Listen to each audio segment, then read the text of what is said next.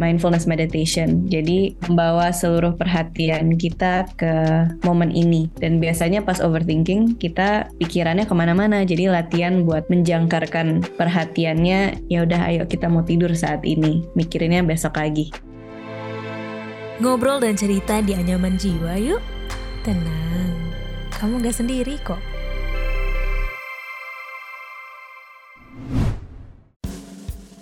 Mama dan Papa suka bingung cari hiburan yang edukatif untuk anak dan cara menjaga hubungan dengan si kecil agar semakin erat? Yuk dengerin podcast Dongeng Pilihan Orang Tua persembahan Medio by KG Media di Spotify. Halo kamu, apa kabarnya nih? Selamat datang ya di podcast Anyaman Jiwa dengan hashtag Waktunya Jeda. Kenalin, aku Iko Kanata. Anyaman Jiwa ini adalah salah satu podcast persembahan Media by KG Media yang ngebahas seputar kesehatan mental. Mulai dari ranah pekerjaan, relasi percintaan, dan juga sebagai makhluk sosial. Nah, episode spesial kali ini adalah kolaborasi perdana dengan Podcast Indonesia, sebuah media informasi dan hubungan pertama pertama ekosistem podcast di Indonesia. Kali ini kita bakal ngobrol nih sama salah satu praktisi meditasi, guru yoga, dan penulis buku. Wah, siapa ya? Yaitu Kak Samara Farana. Jadi, pastikan juga kamu follow dan beri rating untuk podcast ini biar nggak ketinggalan episode yang tayang setiap hari Rabu dan Jumat. Nah, di episode ini kita mau ngobrolin topik yang mungkin sering kamu alami ya. Yap, susah tidur atau bahkan insomnia. Nah, aku sendiri termasuk. Biasanya kondisi ini adalah terjadi kalau kamu tuh lagi banyak pikiran sampai akhirnya malah jadi beban buat diri kamu sendiri. Padahal hal yang dipikirin juga belum tentu terjadi kan? Eits, tapi kamu gak perlu khawatir karena ada caranya kok untuk mencegah hal itu. Wah, pas banget nih. Yaitu dengan melakukan meditasi sebelum tidur. Wah, kira-kira gimana ya? Dan apa aja tuh manfaatnya? Ya udah deh, gak usah lama-lama lagi. Untuk tahu jawabannya langsung aja nih kita simak percakapan Muhammad Dafa Syuhada selaku host Anyaman Jiwa bersama Samara Fahrana berikut ini. Buat teman-teman yang lagi dengarkan, mungkin boleh ditaruh device-nya di tempat yang nggak terlalu mengganggu, terus mencari posisi yang nyaman, boleh rebahan. Kita tarik nafas yuk bareng-bareng. Lalu hembuskan nafas. Mungkin mau perlahan-lahan menutup mata. Kita tarik nafas yang dalam lagi. Lalu perlahan-lahan hembuskan nafas. Mungkin sekarang sekilas merasakan bagian tubuh yang tegang. Mungkin ada di bagian kepala atau dahi. Kita bawa kesadaran penuh ke kepala atau dahi. Kita tarik nafas yang dalam, lalu hembuskan nafas, kita rilekskan. Turun ke kelopak mata. Mungkin lumayan lelah melihat layar seharian. Rasakan bagian belakang bola mata juga ikut rileks dengan setiap hembusan nafas. Saya turun lagi ke rahang. Hembuskan nafas, rilekskan. Turun lagi ke leher, bagian belakang leher yang mungkin menyentuh bantal atau kasur. Lalu kita rilekskan. Turun ke pundak kanan dan kiri, punggung bagian atas. Boleh digerakkan, tarik nafas yang dalam dan hembuskan nafas, rilekskan. Turun ke dada, merasakan apa pun sensasi yang hadir, rilekskan. Turun ke perut, pinggang bagian belakang. Tarik nafas yang dalam. Hembuskan nafas, rilekskan.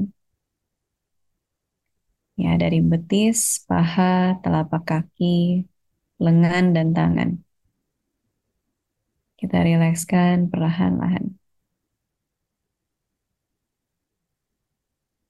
Ya, bisa terus merilekskan bagian tubuhnya bila tegang, dan semoga dengan teknik ini bisa membantu untuk lebih nyaman tidurnya. Sobat Medio, balik lagi di podcast Anyaman Jiwa. Dan kali ini aku bakal ngebahas salah satu topik yang mungkin banyak banget dirasain oleh orang-orang gitu Yaitu fenomena susah tidur. Yang mana susah tidur ini banyak banget dirasain oleh berbagai orang dengan berbagai faktor ya. Entah itu karena keseringan scroll HP Atau mungkin lagi ada banyak kekhawatiran-kekhawatiran yang dipikirin Dan banyak lah pokoknya ada faktor-faktor tertentu gitu. Dan ternyata dari salah satu podcast yang aku denger ya Ya. Jadi ternyata ada salah satu cara yang bisa kita lakuin untuk meminimalisir susah tidur itu yaitu dengan melakukan meditasi. Dan kali ini kita akan sama-sama berbincang nih ngobrol-ngobrol sama salah satu orang yang punya concern terus sering sharing juga knowledge tentang meditasi yaitu ada Kak Samara Fahrana. Halo Kak. Halo Kak Dava, terima kasih dari undang buat ngobrol bareng. Oke, thank you banget ya Kak udah bersedia ngobrol-ngobrol di sini. Sebelumnya mungkin aku mau nanya kabar dulu sejauh ini gimana gimana sih Kak kabarnya? Alhamdulillah, puji Tuhan aku baik hari ini semangat bisa sharing, bisa belajar bareng. Kalau Kak Dava, gimana kabarnya hari ini? Oke, sehat-sehat aja Kak. Semoga tidurnya sehat ya Kak, yang nggak kesusahan tidur gitu. Nah, sebelumnya mungkin buat teman-teman yang baru kenal Kasamara dan sebagainya, mungkin Kasamara boleh ceritain sedikit dong background mengenai Kasamara sendiri. Oke, jadi mungkin sharing dari bagian meditasinya dulu ya. Aku belajar meditasi itu dari tahun 2018.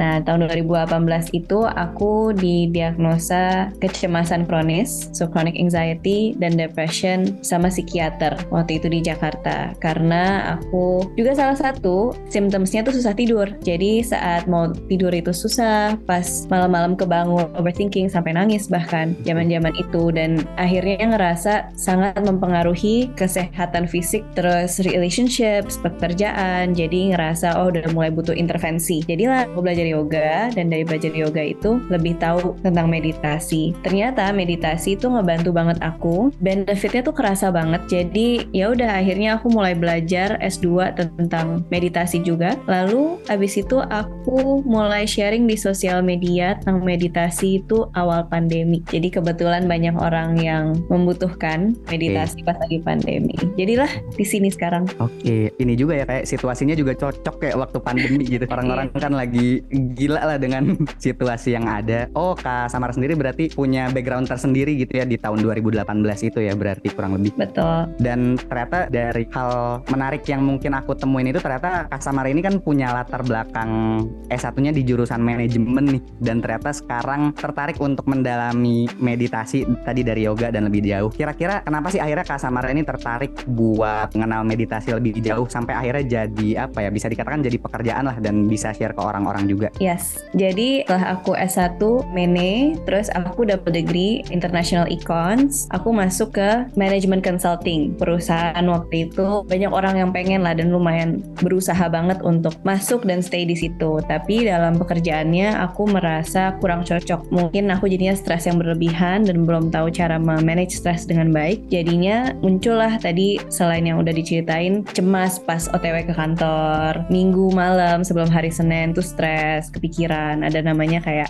Monday blues gitu ya. Jadi rasanya istirahatnya kurang cukup. Terus tadi yang aku cerita aku belajar meditasi. Terus akhirnya aku pendidikan S2-nya neuroeconomics. Itu memang belajar buat gimana kita bisa lebih logis dan lebih sabar pas ngambil keputusan, apalagi keputusan yang hubungannya sama uang. Kalau kita meditasi dulu, kalau kita tenangin diri dulu. Jadi akhirnya karena ada both bridging ya antara meditasi sama science, aku semakin pede buat sharing. Karena banyak orang Indonesia dan mungkin di luar sana juga merasa meditasi itu apa sih? Ini spiritual atau scientific backgroundnya apa? Nah, karena aku udah pelajarin dan skripsiku juga tentang itu banyak baca research, bikin eksperimen. Sebenarnya meditasi itu juga sekuler, jadi nggak mesti terkait dengan agama tertentu gitu misalkan, okay. tapi bisa menggunakan nafas aja udah bisa bikin lebih tenang. Jadi ya gitu, terus ngeliat banyak manfaatnya, lebih pengen sharing lagi gitu. Kayak orang sekarang banyak yang stres soalnya.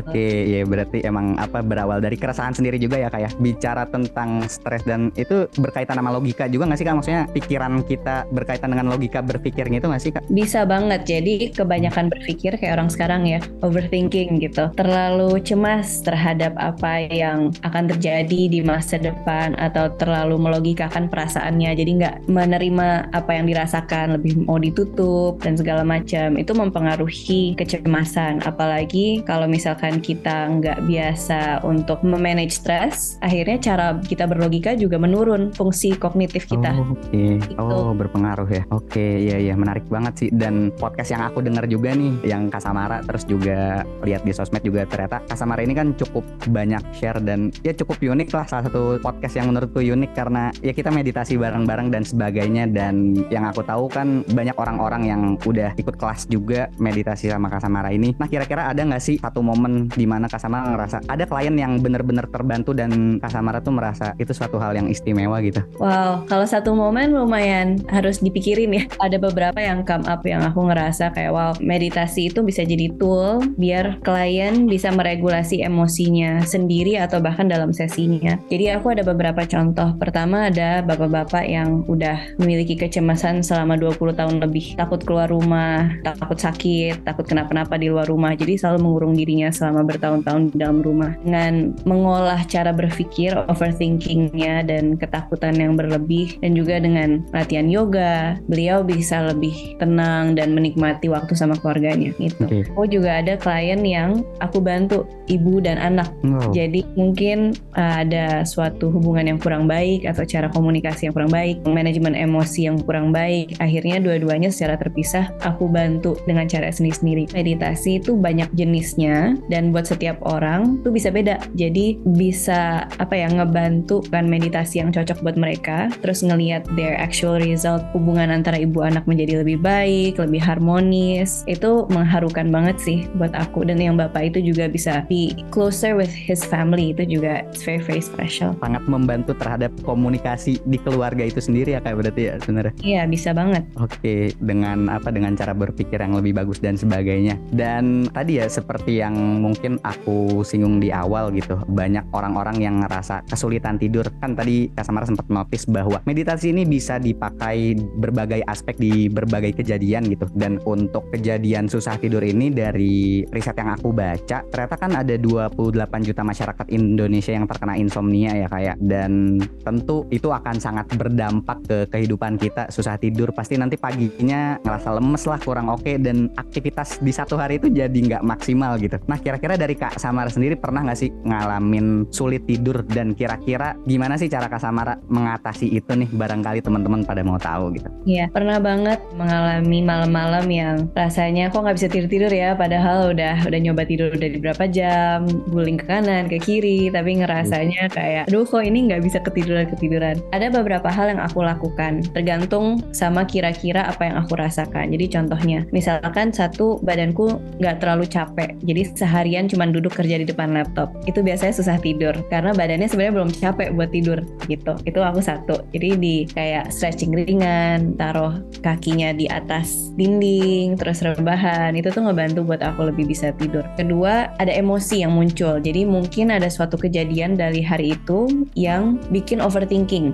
Mungkin ada argumen, mungkin ada kejadian yang kurang menyenangkan, terus jadi kepikiran atau emosinya belum diproses. Jadi aku terbantu banget dengan menulis atau mengucapkan perasaan. Jadi memproses emosi dan pikiran pakai journaling gitu misalkan. Lalu yang ketiga, pastinya dengan meditasi. Kalau meditasi itu ada beberapa teknik um, yang ngebantu kita biar bisa lebih pules gitu ya tidurnya atau lebih mudah untuk tidur. Jadi bisa teknik pernafasan, bisa body scan, bisa visualisasi. Jadi mungkin tiga itu ya hal yang membantu dan pastinya ngurangin ngelihat gadget juga karena kalau ngeliat gadget kadang bikin susah tidur. betul banget sih terkait meditasi ini kira-kira apa sih sisi unik dari meditasi ini yang bisa membantu kita mengalami sulit tidur apa gitu dari meditasi ini hal yang oh ternyata bisa loh ngebantu proses kita tidur gitu Iya, jadi kalau sistem tubuh manusia gitu ya, ada yang namanya kita lagi super activated, ada juga yang saat kita lebih relax. Mudahnya begitu. Kalau kita tadi lagi main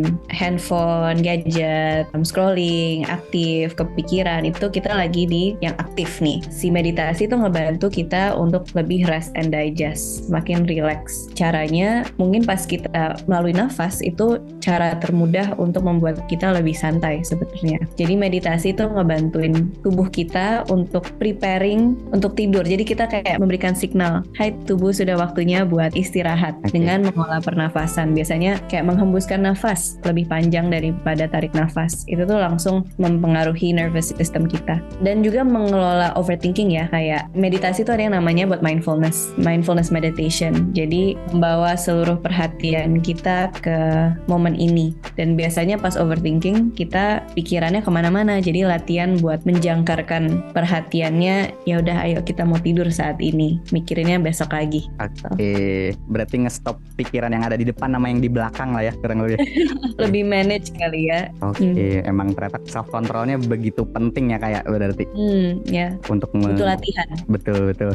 Dan biasanya nih kak, secara individu itu ada nggak sih tanda-tanda kalau seseorang itu butuh atau perlu meditasi? Biasanya kalau pikirannya nggak tenang, emosi nggak tenang, sampai perilaku juga nggak tenang yang mulai mempengaruhi kehidupan sehari-hari gitu ya. Mungkin jatuhnya ke pekerjaan jadi nggak fokus. Kalau lagi diskusi ngobrol sama orang di rumah atau teman atau di chat kayak gampang tercetus gitu emosinya. Mungkin Oke. quite reaktif. Tapi menurutku meditasi itu semua orang butuh karena bisa menjadi cara biar mengatasi suatu masalah kayak tadi yang udah disebutkan tapi bisa juga buat in preparation for them to be more calm jadi kayak sehat dulu sebelum diobatin that make sense Oke. jadi bisa mendapatkan manfaatnya Hmm, oke oke. Salah satu highlight mungkin kenyamanan diri juga jadi satu proses penting ya ketika kita mau melakukan meditasi gitu ya. kenyamanan keinginan juga sama kalau Oke. orang yang nggak pengen terus disuruh meditasi mungkin belum siap untuk merasakan apa yang dirasakan kadang Oke, iya iya benar-benar. Dan misalkan kita lagi insomnia nih kak, terus berarti langkah apa sih kak untuk meditasi yang mungkin bisa cocok untuk orang-orang yang mengidap insomnia gitu? Kira-kira ada step by step yang mungkin bisa kakak kasih nggak sih terkait ini? Yes, jadi teknik yang sebenarnya paling gampang itu body scan. Body scan itu memperhatikan bagian tubuh satu persatu, merasakan bila ada ketegangan, lalu dirilekskan. Enaknya saat sudah tiduran, dah dengan baju yang khusus buat tidur, biar semakin mensignalkan tubuh untuk siap tidur. Gadget sudah ditaruh di tempat yang mungkin nggak terlalu mengganggu. Terus kita udah udah nyaman gitu ya, kayak mau gulingan atau mau tengkurap atau telentang. Terus kita tinggal bagi rasain aja bagian tubuh dari ujung kepala satu-satu tuh sampai ujung kaki. Dan ini membantu merilekskan tubuh kita, mempersiapkan kita untuk tidur lebih nyaman gitu. Itu satu. Yang kedua, ada teknik pernafasan yang lumayan simple, namanya 478. Jadi kita tarik nafas 4 hitungan atau 4 detik, tahan selama 7 hitungan atau 7 detik, lalu dihembuskan 8 hitungan atau 8 detik. Sebenarnya yang paling penting itu rasio antara hembusan nafasnya lebih panjang atau dua kali lipat daripada pas narik nafas. Itu sih. Oke, ternyata praktikalnya juga ini ya, ada polanya gitu ya? Betul, ada banget polanya. Oke, oh menarik sih. Tapi menurut kakak sendiri, udah banyak belum sih orang-orang yang teredukasi tentang meditasi ini gitu? Mm-mm, semakin ke sini semakin banyak karena pandemi kemarin banyak yang memperhatikan kesehatan mental dan fisik dan punya waktu untuk mengeksplorasi. Jadi yang dulu awalnya mungkin lebih tabu, lebih orang-orang tertentu yang ngelakuin, sekarang lebih banyak tapi mungkin belum semua orang juga. Jadi pembicaraan kayak gini kan bisa ngebantu kita untuk membuka topik dan interest juga untuk ya mengembangkan diri dan menyehatkan diri lah. Iya, dan kalau dipikir-pikir juga mungkin meditasi ini akan sangat relevan mungkin ya semakin hari karena mengingat informasi yang kita akses semakin banyak. Jadi mungkin ada pikiran-pikiran baru yang bakal datang lagi dan tadi ya itu tadi mungkin karena berkaitan dengan stress management, meditasi ini akan makin ramai makin ramai dan sebagainya gitu Kak. Tapi nih aku sendiri mungkin salah satu orang yang kayaknya belum pernah melakukan meditasi yang serius nih Kak, yang emang bener-bener prepare dan emang tadilah terpola gitu. Nah kira-kira gimana sih Kak? Kan biasanya problem orang-orang awam tuh mudah terdistraksi sama hal-hal yang ada di sekitarnya. Kira-kira gimana untuk bisa tetap stay fokus untuk melakukan meditasi? Jadi kalau meditasinya sendiri mungkin kita siapkan waktu dan ruang memang dan niat juga ya buat meditasi. Artinya apa? Mungkin kita matiin notification gitu, terus kita fokus ke satu hal aja. Coba meditasi yang singkat dulu, misalkan 5 menit atau 10 menit gitu audionya. Tempatnya juga kita lagi nggak diganggu sama banyak orang, misalkan di kamar gitu. Nah yang buat orang awam yang belum tahu cara buat meditasi, ikut kelas meditasi online, offline semakin hari semakin banyak gitu ya praktisi yang menawarkan ini. Karena akan membantu untuk tanya jawab, cari meditasi yang sesuai sama individunya karena tadi yang aku sharing semua orang punya cara meditasinya sendiri. Nggak cuma duduk aja ada yang suka meditasi jalan, ada yang suka nari, ada yang sambil olahraga gitu macem-macem banget. So it's this intention and curiosity juga untuk make the time untuk latihan. Oke, ya bener sih, sangat insightful lah. Tadi sih satu highlight penting yang aku dapat ternyata niat tuh jadi satu hal yang penting ya. Maksudnya ketika kita udah atur pola nafas sebaik mungkin, terus juga udah coba untuk merelaksasi diri. Tapi kalau misalkan niat dari dalamnya belum kuat, itu tetap susah ya kayak. Bisa jadi challenge atau learning opportunity biar bisa lebih berniat di latihan selanjutnya. Oke, menarik banget. Nah, apa ya? Terus juga mungkin untuk meditasi ini kira-kira ada ini nggak sih kak? Ada waktu tertentunya nggak sih untuk melakukan meditasi ini? Kayak baiknya dilakukan di malam hari, pagi hari, siang hari, atau memang sebenarnya itu tuh tergantung fleksibilitas dan kenyamanan orang-orang. Dan kira-kira berapa kali dilakukannya itu sebenarnya ada pola tertentunya nggak? Hmm, good question. Jadi meditasi bisa dilakukan kapan aja selain lagi tidur ya. Kalau lagi tidur mah nggak bisa meditasi. Kalau misalkan malam bisa tergantung tipe meditasinya. Jadi yang tadi aku sharing yang relaksasi bisa sebelum tidur. Tapi ada juga meditasi yang bikin kita bangun. Jadi baiknya 2-3 jam lah sebelum tidur. Ini kayak meditasi pernapasan yang bikin semakin fokus gitu. Itu baiknya dilakukan lebih di pagi hari. Dan menurutku kualitas tidur kita itu dimulai sebenarnya dari kita bangun gitu. Apakah kita bangunnya sesuai sama matahari terbit? Kalau bangunnya kesiangan atau nap itu juga bikin susah tidur gitu ya. Meditasi di pagi hari ngebantu buat kita lebih fokus kerjanya, pikiran lebih tenang, emosi lebih tenang. Kalau di antara meeting, pekerjaan, itu kita juga bisa meditasi singkat biar re-energize gitu ya. Yang tadinya awalnya mungkin lagi suntuk, ngantuk, kita bisa lebih fokus lagi. Um, paling baiknya untuk tidak meditasi saat lagi nyetir gitu. Kalau lagi bawa kendaraan atau lagi lagi masak atau lagi gunting, nah, jadi hal-hal yang bisa membahayakan diri itu baiknya nggak terlalu relax gitu ya. Tapi buat pemula baiknya memiliki salah satu waktu buat self care ritual. Jadi ada orang-orang yang lebih sukanya pagi karena mungkin banyak ngurusin rumah tangga atau ke kantor, jadi nggak punya waktu, mungkin punyanya malam hari. Jadi kembali lagi menyesuaikan kenyamanannya, menyesuaikan dengan rutinitasnya, dan waktunya bisa dimulai dari sedikit kayak satu menit aja sampai seperlunya. Ternyata tergantung kenyamanan dan masing-masing orang juga ya kayak. Hmm. Dan tadi setuju banget sih sama statement pagi hari itu sangat berpengaruh gitu terhadap kelanjutan di hari-hari berikutnya nih kak. Oke, thank you banget ya kak ya Kak Samara karena udah ajak temen-temennya meditasi dan tahu lebih banyak dan semoga sih teman-teman bisa praktekin ya untuk teman-teman yang ngerasa lagi capek, lagi kesusahan tidur dan sebagainya. Demikian podcast Anyaman Jiwa kali ini. Tenang, kamu nggak sendiri kok. Udah selesai episode kali ini. Tungguin episode Anyaman Jiwa selanjutnya ya.